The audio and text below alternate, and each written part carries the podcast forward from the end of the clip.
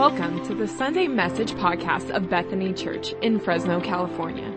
We hope this message will encourage and equip you as you grow in the grace and knowledge of Jesus Christ.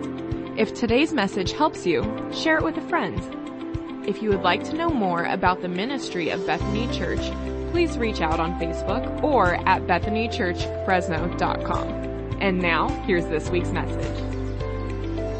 We are continuing in our message series today in Galatians chapter 5. Today we're beginning at verse 1 and uh, we're going to continue 1 through 15 and I'm going to read that for you as we begin today. We're talking about the life of freedom. Galatians chapter 5 in our Gospel of Freedom series. He begins this way. He says, So Christ has truly set us free.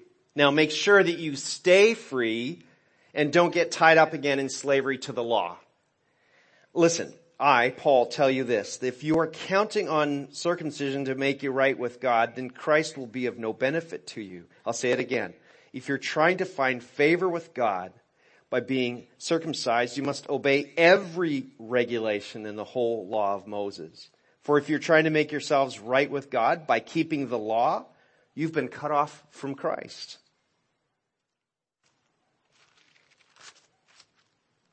You have fallen away from God's grace. But we who live by the Spirit eagerly wait to receive by faith the righteousness God has promised to us. For when we place our faith in Christ Jesus, there's no benefit in being circumcised or being uncircumcised. What's important is faith expressing itself in love. You are running the race so well. Who has held you back from following the truth? It certainly isn't God, for He is the one who called you to freedom. This false teaching is like a little yeast that spreads through the whole batch of dough. I'm trusting the Lord to keep you from believing false teachings. God will judge that person, whoever he is, who has been confusing you. Dear brothers and sisters, if I were still preaching that you must be circumcised, as some say I do, why am I still being persecuted? If I were no longer preaching salvation through the cross of Christ, no one would be offended. I just wish that those troublemakers who want to mutilate you by circumcision would mutilate themselves. That's the PG-13 part I warned you about a few months ago or several weeks ago. So it's, it's the Bible. Just, just reading what's there. Verse 13, for you have been called to live in freedom, my brothers and sisters, but don't use your freedom to satisfy your sinful nature. Instead, use your freedom to serve one another in love. For the whole law can be summed up in this one command. Love your neighbor as yourself. But if you are always biting and devouring one another, watch out. Beware of destroying one another. We thank the Lord for His word uh, this morning. Um, as most of you uh, probably have heard me mention, I, I, didn't grow up in the States, and so I didn't get any U.S. history uh, in my education. And so now in, in my, you know, adult years, I'm beginning to get familiar with the events that, that created this great nation. Uh, in part, this is just an amazing thing as I've kind of watched the timeline. In part, we can thank the work of, of bold pastors, of the first and second great awakenings, uh, of the, the convicting work of the Holy Spirit as, as, as people were transformed, uh, within decades arose this kind of revolutionary cry for freedom. Of course, freedom from the British crown, but, but more importantly, freedom for all men and women, including those who'd been victims of the slave trade. Now, obviously, we have some dreadful events in our history. Things that should not have happened from slavery to, you know, the wicked ways the Aboriginal peoples were treated to, you know, Japanese internment camps to, you know, segregation to the, you know, the subjugation of generations of people into a welfare state. Uh, you know, we could you know, name a number of things that we're not proud of. Uh, I, I have no problem admitting that generally folks of kind of European descent were responsible for a lot of those things that happened. It's, it's not good. But here's the, the good news about that. Every time in history, every time that a leader got hold of God's grace, or should I say, every time the gospel of grace got a hold of a leader, things changed. Things shifted recently read um, about George Washington and, and, and his, his commitment to a prayer life and his commitment to God and how God used him to liberate uh, this fledgling movement uh, for, for freedom.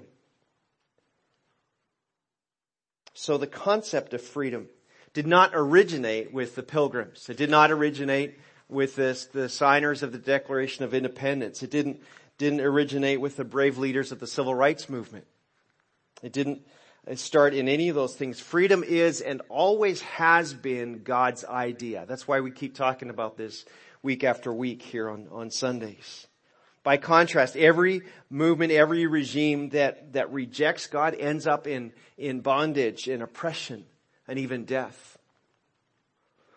Now, as I said, not exactly a Mother's Day message. Our moms are awesome. We love our moms.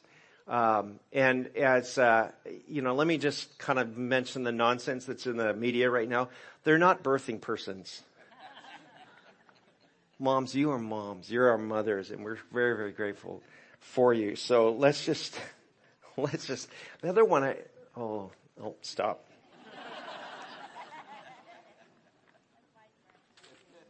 All right. So hang in there with me as we get through this, this message this morning because this book of Galatians, this chat, this letter that we've been reading is, uh, is really, you know, a spiritual declaration of independence. It's a spiritual declaration of independence, freedom from the sin, freedom from sin, freedom from the law, and, and by God's grace, freedom in Christ by our faith. You need to know that you were created to live free, to live in freedom, free from the things that you've done, freedom from the things that have been done to you, you were designed, you were intended, you were made to live in freedom. And so I want to ask you just three questions based on this passage to help us consider this life of freedom.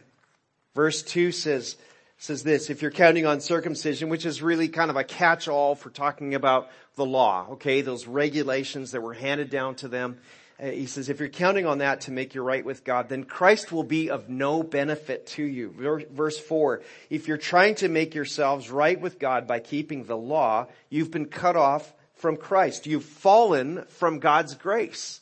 Not typically what you think about when you say someone fell from grace. To fall from grace is to fall into law. So my first question is this. What do you count on? Question one. What do you count on? Right? This assumes, of course, I'm making the assumption that, that you understand your need to be made right with God. Lots of people live in this space of, of, of denying their, their own sin and, their, and denying their, their need for salvation only to find out too late that we can't save ourselves. It's like, it's like when we used to have traffic cameras. I, I remember this is probably 30 years ago, um, you know, getting a, a notice in the mail about a traffic infraction. And you know, there's that amazing time between the thing, the, the you know, the sin you committed, the driving too fast or running a light, whatever it was, and you think, I'm fine. I, if you're aware of it, I got away with it, or, and then that notice comes in the mail, and you realize, oh, I didn't get away with it, and there's no, there's no getting around this, right? And I, I, I compare that to this situation of sort of living in denial of our, of our sin, this space of, you know, guilty but ignoring it, or unaware of it only to be surprised on that great and final day. So my question is, what do you count on? What do you count on to make you right with God? If you're honest, you know you need something to make you right with God. You can count on your own imperfect effort or you can count on the perfection of Christ, which is, is my preference. What's yours? What are you counting on to make you right with God? Remember that Paul is speaking to believers. Some of you are feeling like, oh man, or talking about salvation again. You know, I've been a, a believer for years and years. Remember that these Galatians had been believers. They'd started really well, the apostle Paul said, but these false teachers had kind of infiltrated their midst and were teaching the necessity of all these Jewish rules for salvation. Paul likens the, the, the life of freedom uh, you know, to running a race. He says in verse seven, he, he says, you know, you know, who, who cut in on you? I, I don't know, maybe you think, running a race does not sound like freedom to me. But think about when you've watched the Olympics or you watched, you know, track meets and you think, just that, isn't that the picture of freedom of just someone running down the track like, wow, it's amazing. That's the picture that, that he has for us. What are we counting on? And by contrast, to stop counting on grace is to stop running, whereas he says to fall from grace. So my second question is, are you still running? The first question is, what do you count on? The second question is, are you still running? I don't know if it, if, if this feels this way to you, but sometimes it feels to me like everything around me is just sort of just coasting, just kind of drifting along and, and, and, and you, you know, we're just sort of caught up in the flow of whatever normal is. So, you know, you go to work and you, you watch a little TV and maybe play a little softball and get your Saturday chores done and, and maybe grab dinner with the folks and, and, and sort of that's your, that's your life. And you wonder, is my life actually going anywhere? Am I, am I doing anything? Is anything happening in my life? Am I having any impact at all?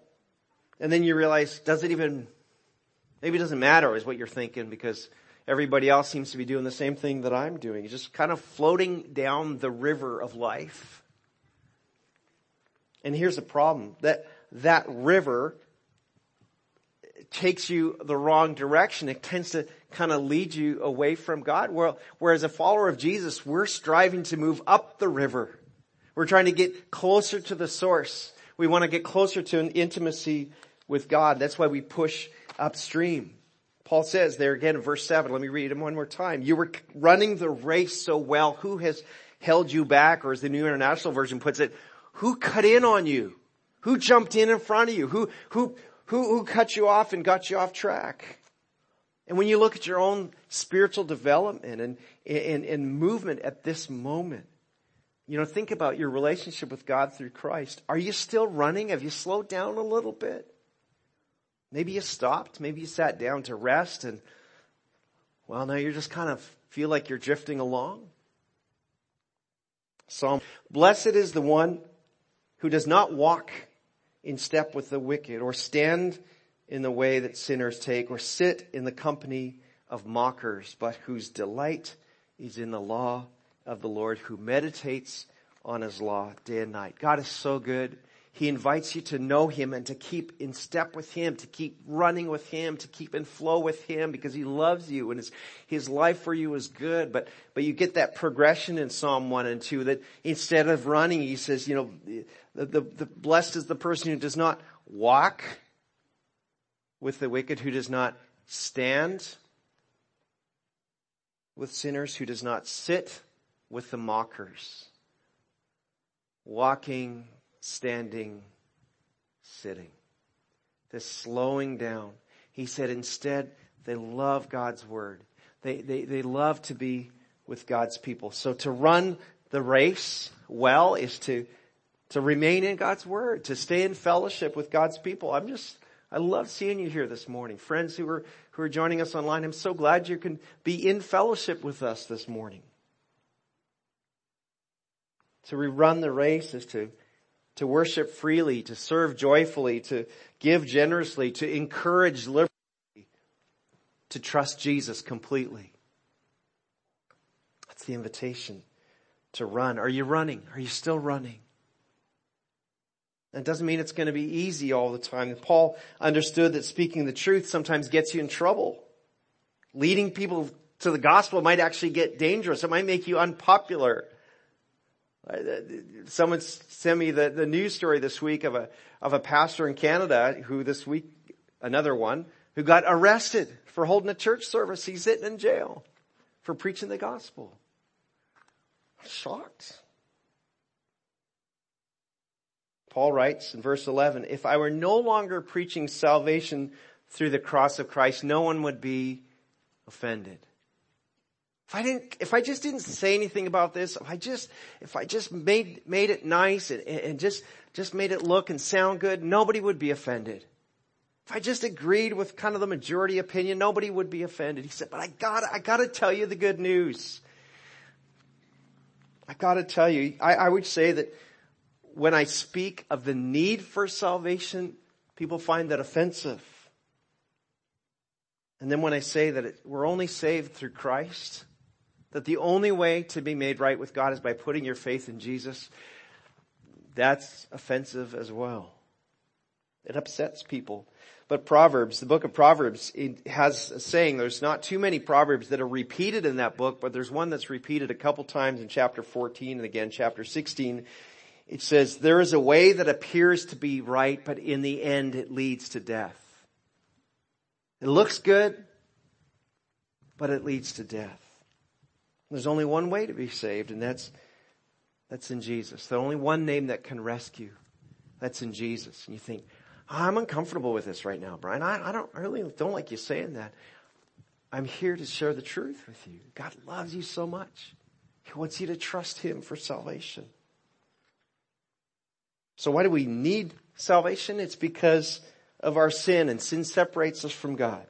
And without, sep- without, you know, you know, without salvation, we're eternally apart from God, which is kind of self-destructive now, but it's ends in eternal torment after the, after this life.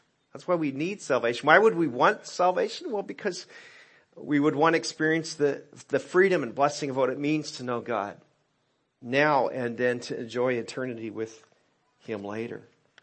How do we, how do we acquire salvation? How do we receive salvation? It's by repenting of our sin, by putting our faith in Christ for forgiveness, for eternal life, for healing, for wholeness, all those good gifts that God wants to give you.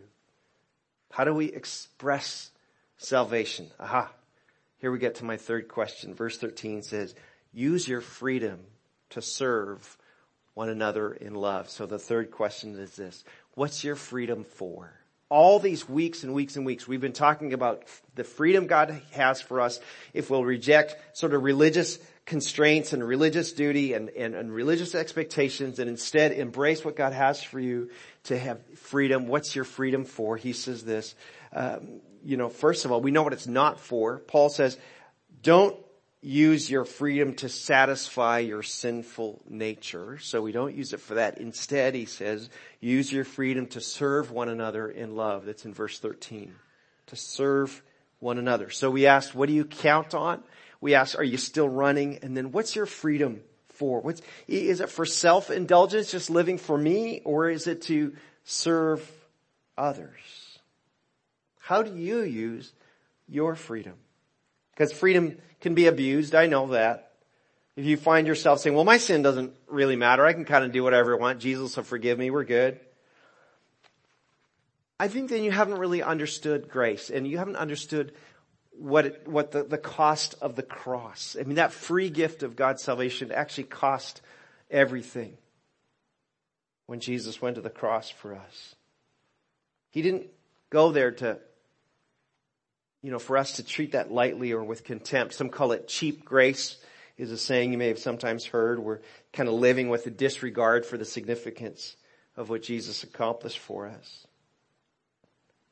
I'm not even talking about, you know, living a wild and crazy life. I'm just talking about selfish living. You're not saved by serving, but we're invited to use our freedom for serving. You're free in Christ for a reason. To serve one another in, in love. To, to put others ahead of ourselves. To die to my own preferences and priorities. To relinquish my rights and demands and make sure that others are cared for. Many of you do that really, really, really well. I've watched you over and over again. Even when it was hard or inconvenient. I've watched you serve. I've watched you lay your life down for the benefit of others. I hear stories about someone's going through grief and, and say, people brought me meals. Uh, Crystal who shared, I remember you telling about going through a time after one of your kids were born and, and people just blessed you with food and took care of your family. We, we had a fellow who's passed away recently here in our church. He was a quadriplegic for 26 years and a number of you men in this space right now, you went day after day, day after day for years. Some of you taking once a month, some more, helping him with exercises and basic care. You just laid your life down. You used your freedom to serve others. It's amazing. I could go down the list of all the things uh, that people have done. Right now, there's people serving in kids' church. They're using their freedom to serve others in love. The story goes on and on. So I just want to repeat those questions. Uh, when you think about your own life right now, what's your freedom for? What are you using your freedom in Christ for? And are you still running in that freedom of God's grace? Do you still count on grace alone to save you, to make you right with God? Maybe I can add a fourth question. This may not apply to everybody, it might apply to you. Have you put your full faith and trust in Jesus Christ for salvation? Ah, maybe you're just thinking, I, I just want church to be nice. Like, can't we just talk about nice things? I'm talking about the best news ever. To know Jesus personally, to be forgiven, to experience healing, to experience wholeness in Him, to be a part of a, the family of God, a community of people who love you and care for you, to have an eternal hope, eternal future secured. Have you put your trust in Jesus? Is he your Lord and your Savior today? It's your decision, not mine, not your mom's, not your kids. It's your decision to trust Jesus. It's not hard here. We just say it's this, it's like this ABC thing. A is just admit I need Jesus. I'm a sinner and I need saving. That's the admit part. To be is to believe. Believe that Jesus is the Son of God, that He died for your sin, and that He rose again. And, and C is to say, I commit my life to follow Him all my days. If that's you, I'd love to talk to you after the service. I'd love to help you with that. It's an important, it's the most important decision you'll ever make in your life. Don't just let it go by. Don't ignore it. God loves you too much to, to not deliver that good news to you today. I invite Christy and the others to, to lead us in the closing song, but I invite you to uh, stand with me as we pray. Gracious God, I thank you that you made freedom possible in Christ. Lord, we read some of these things that are a little bit hard for us to understand and even hard for us to, to take in, but it's the most important thing. Lord, I thank you for those, those people in our lives. I think about my mom, the very one who not only gave me birth, but led me to put my faith and trust in Jesus Christ. Lord, I think about those of us here today that we've walked with you, we've known you for a long time. I pray, God, that you would inspire us to keep running the race, to keep pursuing you, to keep pushing upriver to get to the source of, of that freedom, to know you more and more. Lord, for those that are weary and just kind of overwhelmed, wonder if it's really worth it, God, would you just remind them to keep counting on you, to keep counting on your grace? Lord, for those of us who've kind of gotten distracted, we're just kind of living life doing our own thing. Would you remind us to use our freedom to serve others, to care for others, to lift others up? God, I thank you that you, you loved us so much that you sent Jesus for us. Not to condemn us, but to save us. And I just thank you for that today. And Lord, we thank you again for those women in our lives who have poured everything into us and we just bless them.